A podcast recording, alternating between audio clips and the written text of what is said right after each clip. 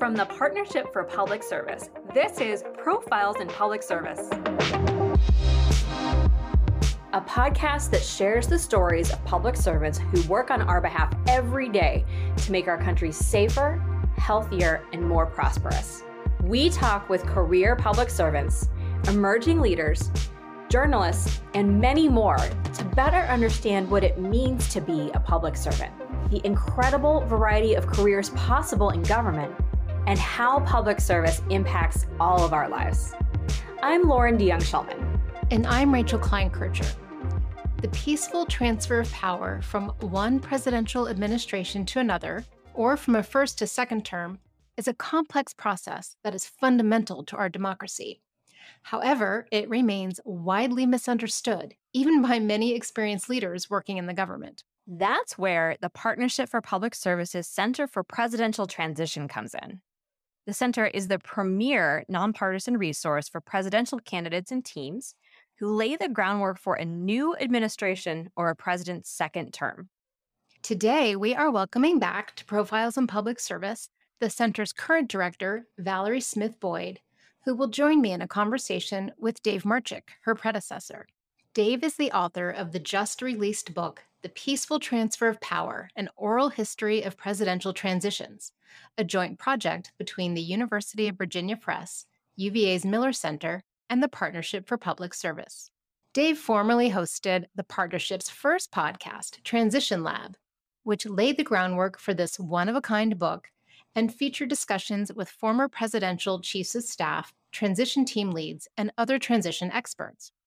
He also served as Chief Operating Officer of the United States Development Finance Corporation, during the first year of the Biden administration and currently serves as Dean of the Kogod School of Business at American University. We will then hear directly from a presidential transition team lead and incredible public servant, Gautam Raghavan, who currently serves in the Biden administration as the director of the White House Office of Presidential Personnel.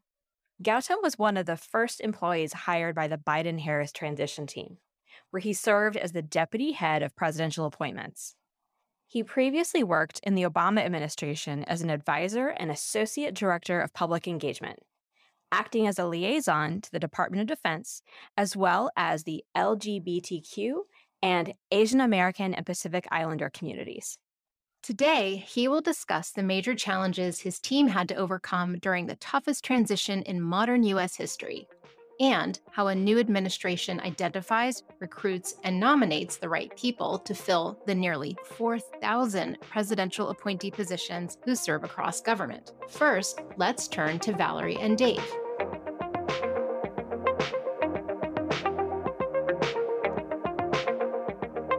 Very excited to welcome Valerie and Dave to Profiles in Public Service. I feel like we're getting the band back together.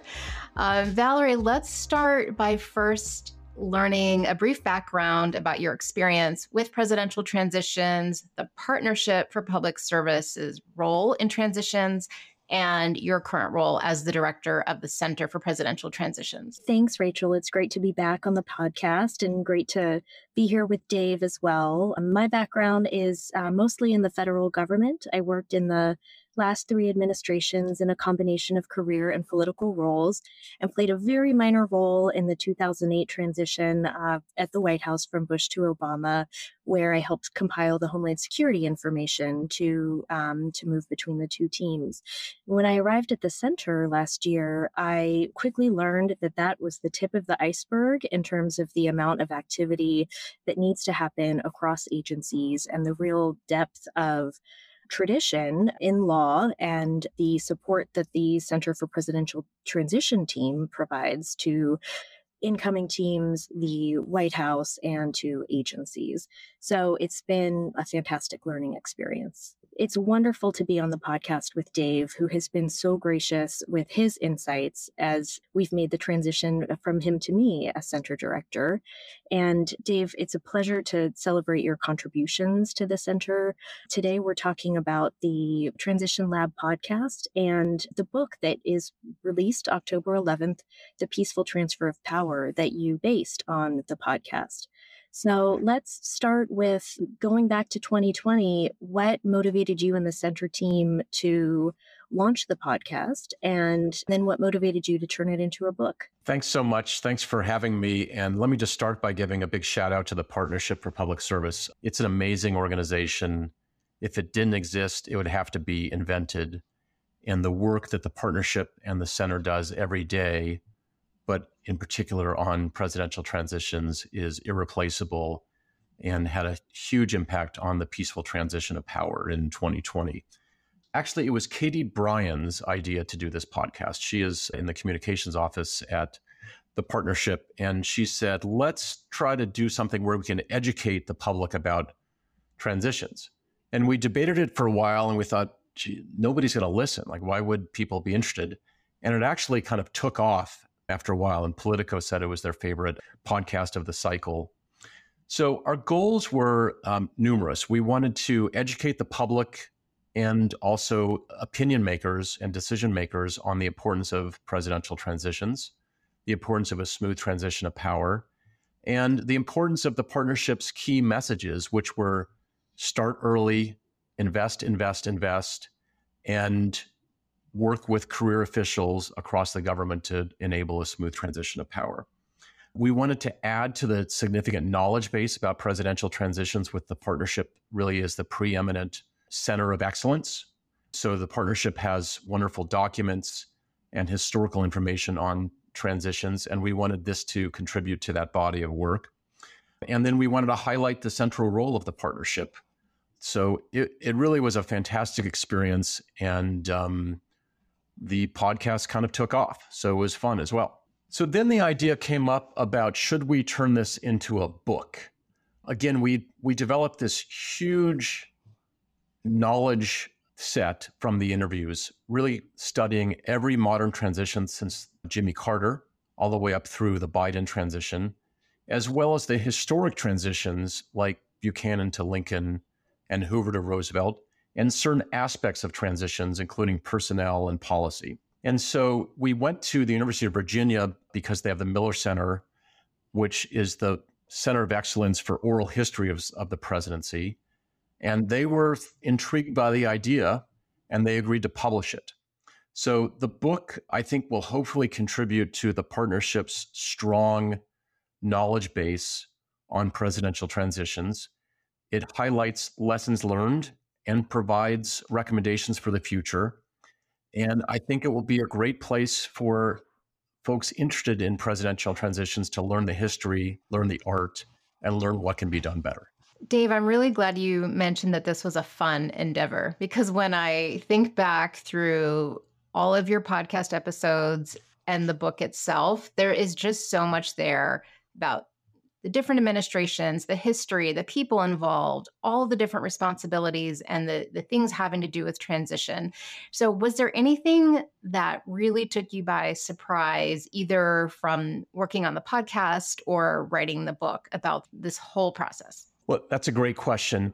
You know, one of the people that I interviewed twice and that also wrote the foreword to the book was Ken Burns, the great historian. And he quotes Mark Twain in saying that history doesn't repeat itself, but it rhymes.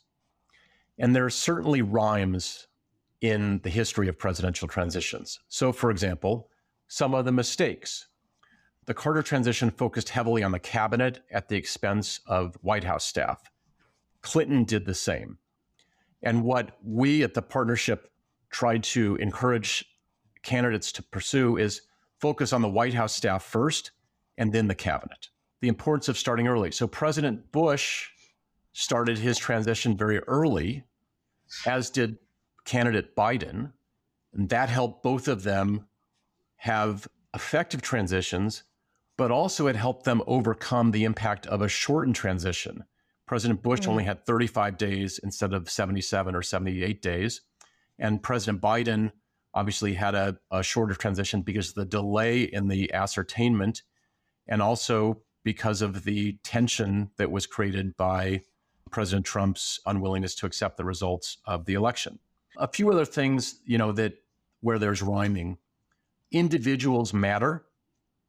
So a single individual can have a huge impact I'll give you a couple examples. Josh Bolten in the outgoing Bush administration changed the art and practice of presidential transitions what he invented, what he created, was codified into law in the Presidential Transitions Improvements Act and also the Ted Kaufman Act of 2015, which the partnership had a huge impact in securing adoption in the Congress.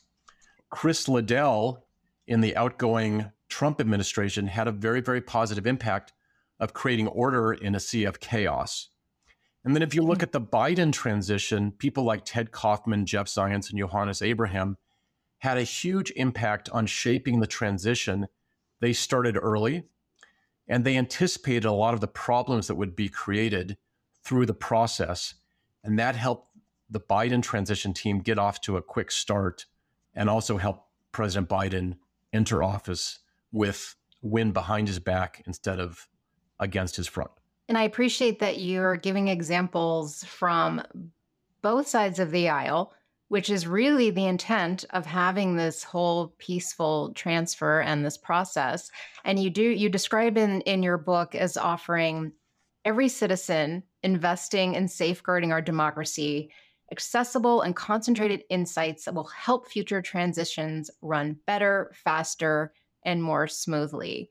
So, Valerie, as one of these direct stakeholders in doing this work, in your role working closely with transition leaders, is there a major takeaway for you or lesson learned from the peaceful transfer of power that is going to help the center's next transition cycle in 2024?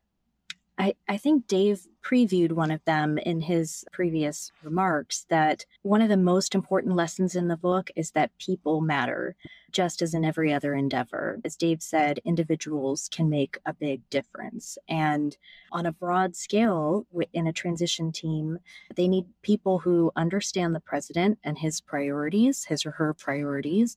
They need people who have uh, subject matter expertise and they need to be collaborative and most importantly focused on the greater good on achieving important things for the public and there's a chapter with Liza Wright and Jonathan McBride from Presidential Personnel, again, working collaboratively across both sides of the aisle, who talk about the challenges for getting a president's team in place. And just going back to the system as it exists, there are 4,000 political appointees that need to turn over at the beginning of each administration. Around 1,200 of them need to be confirmed by the Senate. And it's a mathematics problem to vet and clear enough people on the pathway to nomination and then to ask the Senate to prioritize them among all the other business that it needs to do. So it's a great challenge to get uh, to get leaders in place and find the right people that that represent the president and are ready to move quickly and get things done. It's a Herculean task for sure, and we're all just grateful to the two of you for the work that you're you're bringing to make it perhaps a bit less of a Herculean task. And Valerie, I'll turn it back to you to to ask Dave our final question. So, as you said, Dave, one one of the goals of the book is to bring greater understanding to the transition process, and you've called it the most delicate and hazardous period in the entire political cycle. What key lessons do you hope the general public will come away with after reading your book? Well, it's a good question that changes with the benefit of time. When we started this process in 2020, we were just hoping to get people interested in the subject of presidential transitions. It was not on the front pages. And we wanted to educate the American public, the Congress, and others about the importance of a smooth transition of power. And and doing transitions better, faster, and more effectively. I think because of the dynamics of the 2020 election and transition, we no longer need to convince people that presidential transitions are important. We saw the challenges and threats to the bedrock of our democracy in 2020. So the lessons learned, I think, are really important. And it's the bipartisanship and nonpartisan nature of the smooth transition of power. It's the importance of speed. So, Valerie highlighted the difficulty of getting people in their seats in the government. You know, President Biden, despite having a very, very effective transition team, because of a variety of reasons January 6th, the Georgia elections, some of the chaos, he only had one cabinet officer start on inauguration day, Avril Haines, who was at the director of national intelligence. President Obama and President Bush had half their cabinet, half the 15 statutory cabinet officers in their seats on January 20th. And so we need to do better. We need to move faster.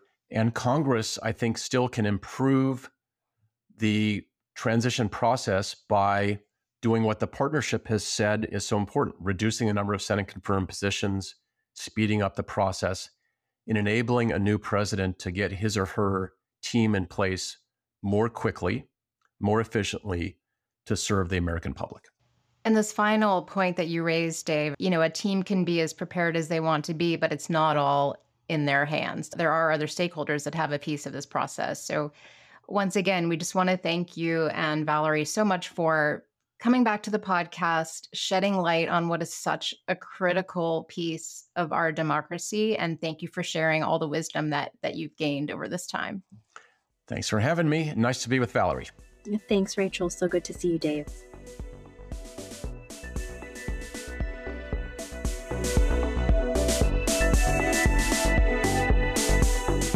Now we will hear from today's public servant, Gautam Raghavan. Gautam, I was looking at your bio and remembered again that you have worked just about everywhere in government. You were in the Obama White House in a number of roles. You've worked at the Department of Defense. You're currently now in the Biden administration.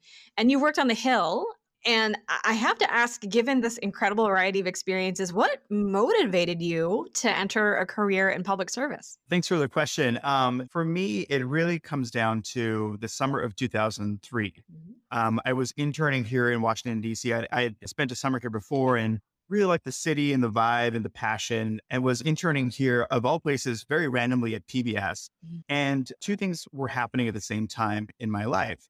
One was that I was in the process of coming out as a gay man.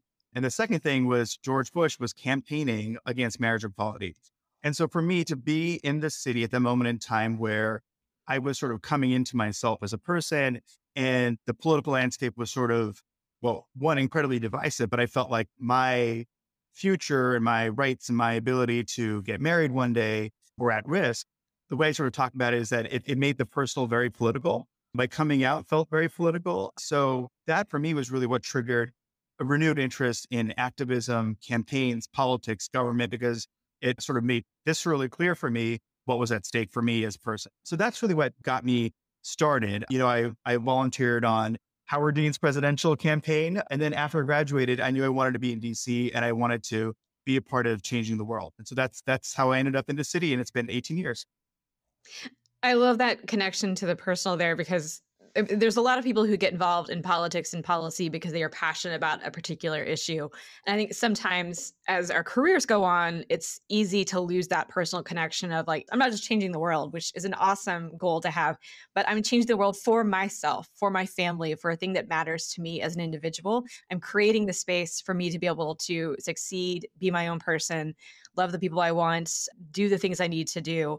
And politics and policy are what part of what make that happen. So that I, I love that because so many people assume politics is all about something a little more tawdry. And this is a much more kind of self actualized and in- incredibly important version of that. Yeah, I, I agree. And President Biden says this all the time. Every every time he says this, I think you're still saying this, Mr. President, which is that he always says, Today I'm more optimistic than I've ever been yeah. about the future of this country. And I think for me, I agree because I feel like I've seen over the last, you know, two decades in in DC and politics and in campaigns and government what change looks like, right? That we can actually make these things happen. Um, there's still a lot of work to do, but like I, I don't know, I feel very optimistic about all that. I appreciate leading in on a, a, note of optimism because let's talk about presidential transition. And what boggles my mind is that you and your team are getting into this enormous endeavor, but you don't know what it's going to come to because you don't yet know if your team is going to win. So, what is that like to be part of a presidential transition team from the very beginning? How do you prepare when you don't know the outcome of the election? Yeah, as you said, it's it is sort of a surreal experience. Um, I remember getting a call from Yohannes Abraham, who ran the transition. This was in, I think, around April or May of 2020, saying, hey, this is the thing that I'm, I'm going to be doing. Would you be interested in, in working with me? And I said, of course. I'd worked with Yohannes before, thought the world of him, but it is so critical to get this right because that transition of power from administration to administration, the sort of forethought and planning around policy and people and operations and getting it all right for day one is is incredibly important to make sure that the the next president is up and running as soon as possible. So, sort of philosophically, I understood um, the importance of a transition and make sure it was you know resourced and well equipped and smart and thoughtful. But when I got into it, I mean, man, it is absolutely surreal because you're right. You're you're building this entire enterprise and you don't know if it's even going to do anything, right? And at that point, the gold standard was was actually Mitt Romney's transition was, by all account, yeah. a very well organized transition. Secretary Clinton's transition, again, really robust and thoughtful. They'd done a lot of work, and neither of them came to fruition. They didn't actually get to do the thing that they were planning for. So you, that's always the back of your head, right? Like I could be doing all this work, I could be leaving my job or taking a, a leave of absence to go do do something that may not actually pan out. But you have to do it because if you don't, then you're stuck with that. What is it, a 78 days or so um, between election day and inauguration day? And you can't possibly do the level of planning you need in that period of time, especially when you're in the middle of COVID. You know, you've got a climate crisis, you've got an economic crisis, you've got a racial justice crisis. There's all these things that the president was talking about and campaigning on. And I would also just add, especially for this president at this moment in time, running a, a campaign on, you know, restoring faith and integrity and competence to government. So that raises the stakes even further for what a transition has to deliver on. So yeah, it was crazy. Just to answer your question. I actually think transition is an incredible moment of optimism for the country. It is an act of faith that transition from one administration to the other, we are going to hand off the the leader of the free world and 4,000 other individuals who are helping run incredibly sensitive, challenging issues in the country they're going to step down a new team is going to step up and it's an act of faith and optimism that it's going to continue working effectively. So i, I actually think uh, transitions are incredibly positive um, but that being said there's always it's a miracle sometimes that it works. This particular transition had major challenges some that we had not uh, experienced before as a country. Can you tell us about some of those? Some of them were you know pandemic related as we were all experiencing but there's obviously some that were unique to 2020 that I would love to hear how you all experience that. Yeah, well, you know, I think two of the obviously the challenges that we faced were the delayed ascertainment, right, which everyone everyone knows about. That did set us back, and it set back the ability of the teams that we sent into the agencies to get good information and prepare for the incoming administration. So that was a challenge. Of course, you know, up until January 5th or 6th, we had no idea who was going to control the Senate. So you're preparing nominations and appointments, not knowing if and when folks will get confirmed. So that was absolutely a challenge. But the obvious one is COVID, right? We were operating in a completely remote landscape. There was no, there was a transition office, but very few of us ever went in. Mm-hmm. And there's an uncertainty about how is the public health guidance going to shift? How are their, uh, what are the trend lines looking like? It was pretty bad at one point, then it got better, then it was getting bad again. You just don't know what that, what that's going to look like. But I, one of the interesting uh, consequences of working in that completely remote landscape is it actually gave us way more ability to tap into talent for the transition. Yeah. Because people didn't have to up and move to Washington, D.C. to be a part of the transition team just for a couple of months, right? That's a lot to do to uproot your life or your family to go relocate for a couple of months. So it meant that we had this amazing team, amazing talent that was all over the country.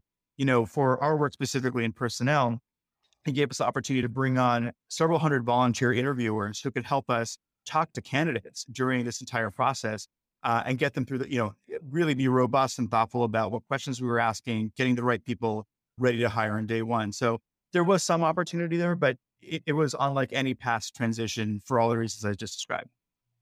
So you mentioned the Romney transition planning in 2012 as is seen as often as a gold standard, the Secretary Clinton's transition in 2016.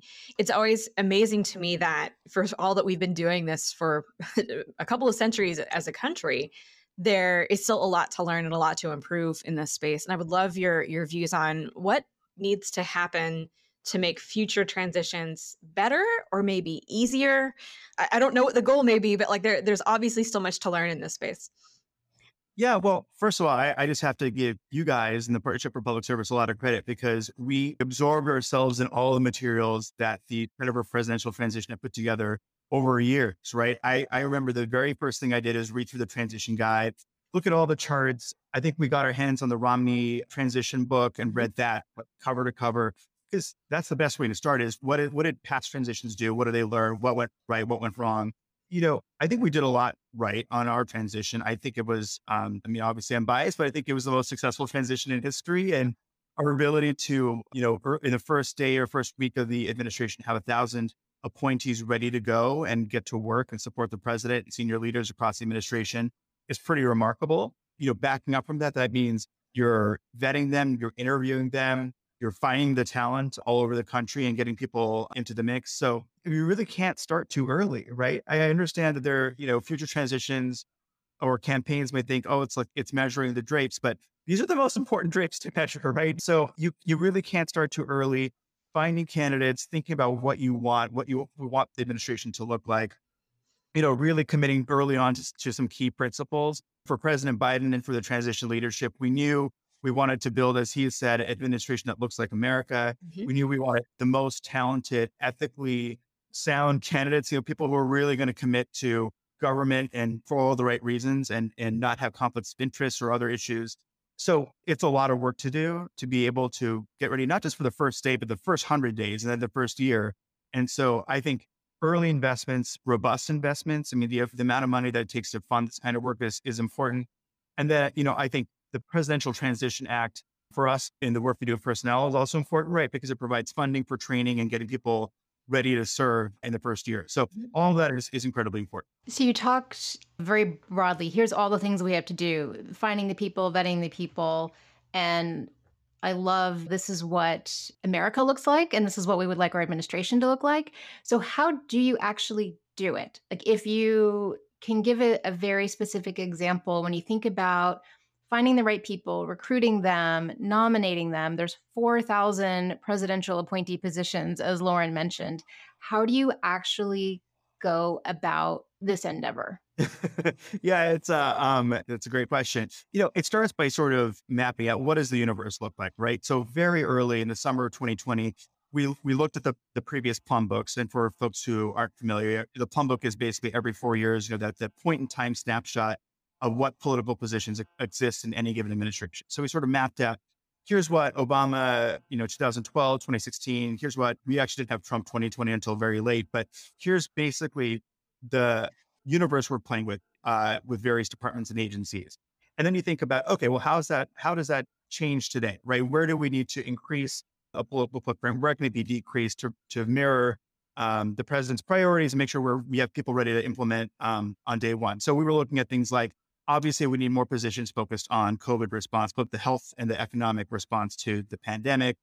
You know, obviously more than pretty much any administration, we wanted uh, more folks working on climate, on delivery of services um, for regular Americans across the country. So you sort of map it out. So then you know what you're working with right, as a starting. And then you got to prioritize and figure out, okay, we can't fill all 4,000 on day one.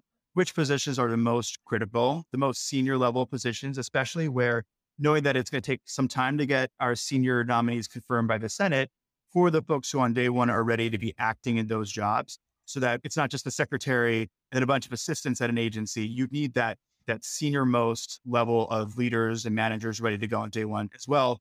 And then you got to go find people. And we knew that there would be a natural interest, especially after election day, you know, knock on wood, if we won, that there would be a, a, a huge influx of talent. But in advance of that, you know, if you have 100 people on transition, each of them can easily generate 50 to 100 names of people who they know and can vouch for, either from prior government service or other work that they've done. So we were just in intake mode for months, right? Mm. Just give us your names, give us your recommendations. Obviously, members of Congress had great recommendations, stakeholder groups, professional associations. And that's that's how you build that database, which now we have well over 100,000 resumes in our database. And it's constantly growing. I mean, we, we're constantly finding people who apply on, on whitehouse.gov and then we hire them, right? Which is which is also amazing that you can that that's a way into the administration is just by going and raising your hand and saying, I want to, I want to serve as well. So then you got to find them. You got to obviously interview them. So we have, like I said, the most robust interview process of any past transition. And, and now in the in administration, we have a really robust interview process to make sure we're really thinking about who's out there, what makes them qualified, what compels them to serve at this moment in time. Then you got to vet them. And vetting is a huge, it's a Herculean challenge. The amount yeah. of hours we put into vetting candidates is significant, but you do it for a good reason, right? To make sure you're getting not just the most talented people, but people who aren't going to have conflicts of interest or problems, especially if you think about Senate confirmation. And then you got to get them in their seats. And that, that last piece in a pandemic is not easy because when you think about the challenge of on day one, some of these agencies aren't even fully open how are you going to get people their laptop and their badge and their ability to get on email? I, I mean, looking back, it's one of those things where you realize, oh, that really was incredibly hard. How did we possibly succeed? But you know, you get good people and you do a lot of planning. And as I said, you start early and it is actually very doable. I really appreciate how specific you got. That was exactly what we wanted for our listeners to really understand what goes on because not everybody is privy to this information and this is what you and your team you know lived every day. Another question that i'd love to know because this is something that at the partnership we're really trying to help federal government bring on more diverse talent and diverse in so many ways. So how did you and your team approach that element specifically to ensure that you were bringing in a diverse appointee base yeah, we we talk about this often. it, it is a, a, key part of our approach on the transition and now in PPO. And look, everyone agrees diversity. Well, I, I shouldn't say everyone. Most people agree diversity and inclusion are important. But what comes next in the sentence is that it's also really hard to do, right? And, and to do right because it requires a lot of intentionality and being proactive. If you just sort of leave things to their own devices, you're not going to get a diverse group of people applying for positions. So I think that eh, there's a couple of specifics I would give you. One is recruitment. We have a whole part of our team that is dedicated to talking to stakeholder groups, organizations all over the country, talking to, you know, not just members of Congress, but other elected officials, going to schools and universities. We, we've just redoubled our efforts with community colleges to find talent that may not know that this is even a possibility for them, right? People might know that, oh, that's a thing I can go do. So recruitment is critical. A second part of this is we we use data and analytics at every step of our process to understand where are we losing or gaining talent. Is there any bias in our in our process mm-hmm. which may be unconscious? Like maybe we don't know that there's something about the way we're doing our work that has a chilling effect on some communities or advantages other people. And so we look at data by every demographic you know race gender btq disability veteran immigrant status at every step of our process to understand where are we losing folks in the system? Mm-hmm. Um, the last thing I will say is this is sort of critical for for when you're deciding how to fill a position. We just ask everyone to really sort of test their assumptions about what makes someone qualified for a job. Just because a position has always been filled a certain way in the past doesn't need to be the same kind of person today. Have our needs changed? Is is there some bias baked into the idea that you have to have a PhD in a certain thing to do this job? You know, maybe you do because it's highly technical, but maybe we could open the doors a little bit, see who else is out there who might be a qualified candidate for that job. So that's a couple of the ways in which we approach building the most diverse administration in history. And I think it's paid off so far. So you are something of a rarity in that you were a day one employee of the transition team, a day one or very early employee of the Biden administration coming in on or after January 20th and uh, you know you were helping support or managing personnel issues that whole way but the work i would imagine and doing this in the transition team has a different tenor once you actually start in government as part of governance. So i'm curious about how that transition uh, impacted the way that you see your job today. Did it change how you see your job in any way? Did you take key lessons from that incredible experience in transition into your time in the white house now well, I think it's because we did a lot of this work on transition that it set us up really nicely to come into PPO because we had processes, you know, obviously a, a database. We, we ported over that whole database of, of candidates from transition into the our database here. So we were really set up from the beginning to to hit the ground running in a number of different ways. For me personally, I feel very invested in what we we've built and what we've also had to change over time, mm-hmm. right? Because transition is different from the first 100 days, is different from where we are today. Mm-hmm. It'll be different from what PPO and, and personnel looks like tomorrow. So it's constantly evolving. I think that's actually exciting. You know, one of the, the biggest changes, obviously, is that on transition, we were building entire teams in advance of their senior leadership being in place. Yeah. And that's sort of a strategic question that a transition has to decide, right? Are we going to wait for the secretary and then the deputy secretary and the unders and assistant secretaries to be confirmed for them to hire their teams? Or are we going to build a team in advance of that? And we made the decision that we had to build those teams, like necessarily because you need people to do the work on day one. And we didn't know how long it was going to take to get folks confirmed. And if you, yeah. you know, one of the things that we learned was if you if you look for people who are obviously highly capable and talented, but also humble and collegial and good team workers, they can be adaptable to mm-hmm. whatever, however those teams develop. So the biggest change, right, is now we are working closely with agencies and departments across the administration. Um, so they have their own pools of talent that they want to draw from as well. You know, I, I think there there's is always a, a, healthy back and forth and conversation between what we do in, in PPO and with agencies, departments to make sure we're finding the best talent and sort of getting aligned on the types of people we want for various jobs.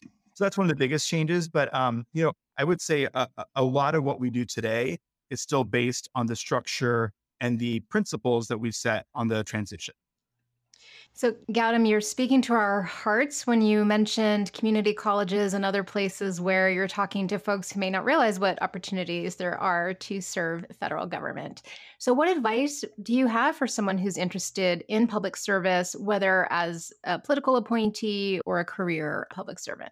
It's a great question, and thank you for asking that. Because we're first of all, we're always looking for talent. You know, I had someone say the other day, "Oh, aren't you guys done?" I had to explain, we're, we're never done. And then just, eh, I feel like I just want everyone to sit still. But just when you get going, then people move around. They move up. They get they get promoted. You know, um, they want to try different things, and and that's all good and healthy. Just to be very clear, but it means that there's always opportunity. Every single year of this administration, we're going to be recruiting and hiring people. So the first and most important thing to do is actually apply. So go to whitehouse.gov, scroll to the bottom, fill out the application, get your resume into our system.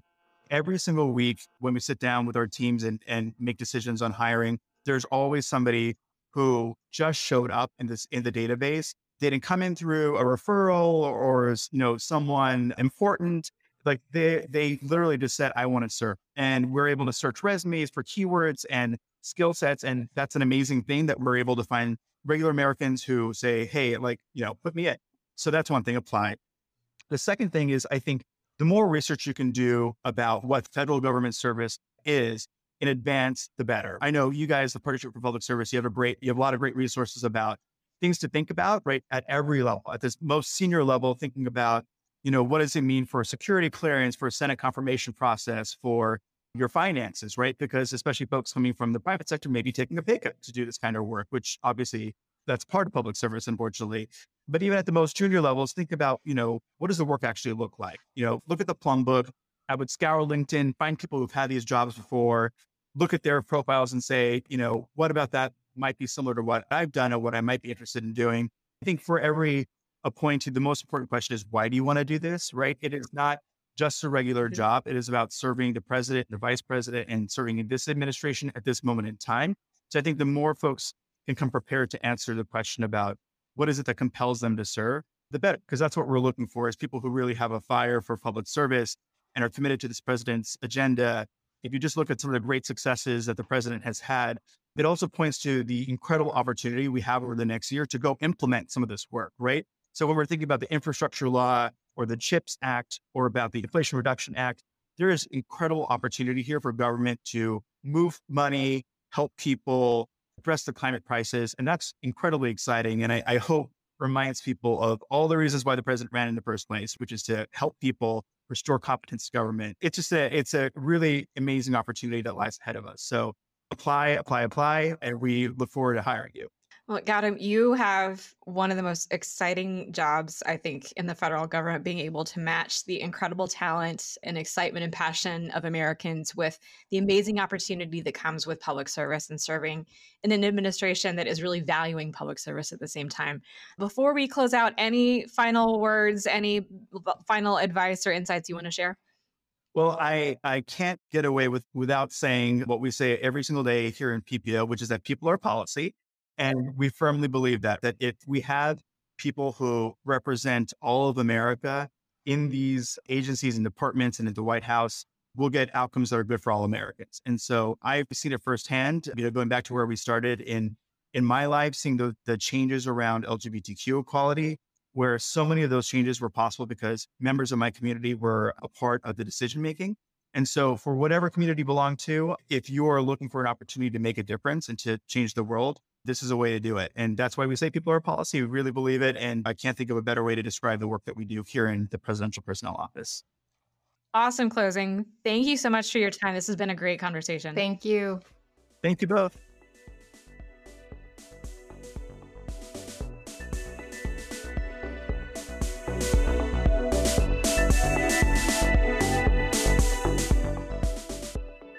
Rachel, I learned so much from our conversation with Gautam, but I think the thing that is going to stick with me for a long time is that they really do take resumes that people submit online on their website and they hire from that.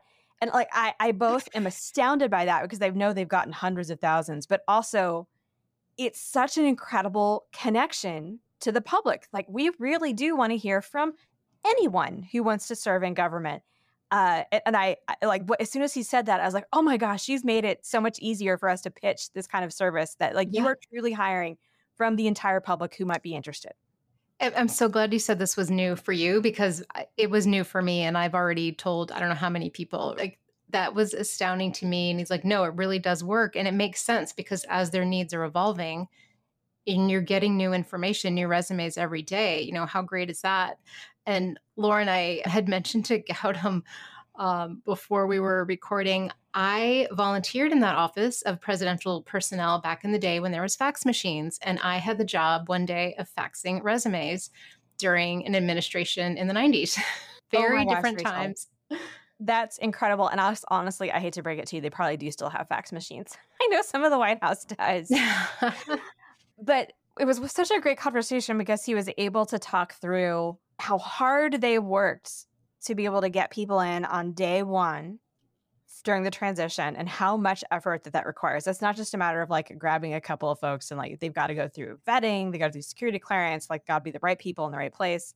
And then same thing moving into the administration. The transition continues to be just like an amazing moment that it actually works. That we are saying 4,000 people, you're all out one day, and then as many people as we can, in this case, a thousand in the case of the Biden administration, you come in the next day. And it also somehow functions peacefully, responsibly. I'm sure there's a lot of things going on in the background, but it's an incredible system.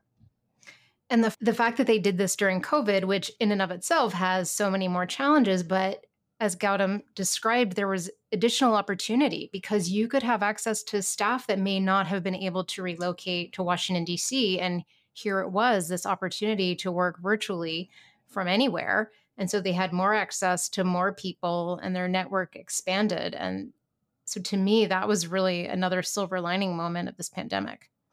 They were able to bring talent on board for the administration too, who probably would never have been considered. Like I know current appointees or recent appointees who were at the beginning of the administration living in Puerto Rico, in New York City, and Germany, who eventually made their way to DC, but were able to do their job incredibly effectively and responsibly in that interim period where most of us were working remotely then.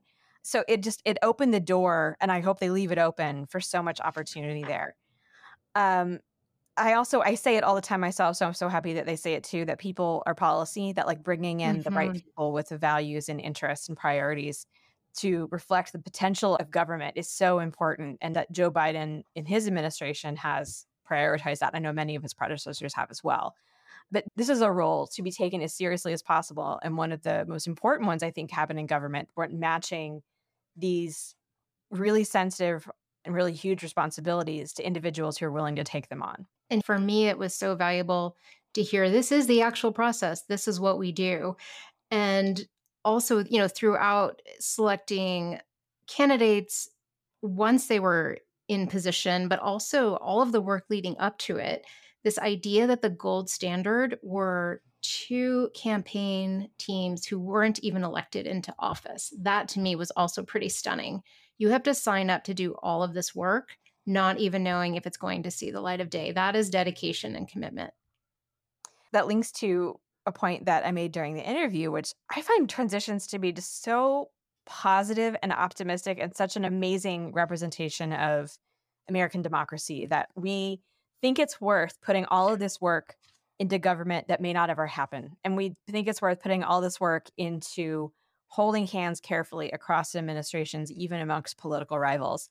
Um, and that that is both inspiring, a little bit terrifying that we Mm-hmm. continue to make it happen, but just an incredibly hopeful perspective to have. And one that I think uh, reflects really well on all of our colleagues who've worked so hard on transition, but is also a great opportunity for people to continue to improve on as we have in the past. And it's so such a generous process if you think about it for the Clinton and Romney campaigns. They were not ultimately successful, but their good work was still used. So it was not for naught, as as I would say. Absolutely. Well, we've had such an opportunity to talk with different leaders who've had different angles on transition before. So it's nice to be able to have this episode, hearing these different perspectives and continuing to tell the story of this really amazing moment in American politics. No, I agree. I really enjoyed it. Thanks, Rachel.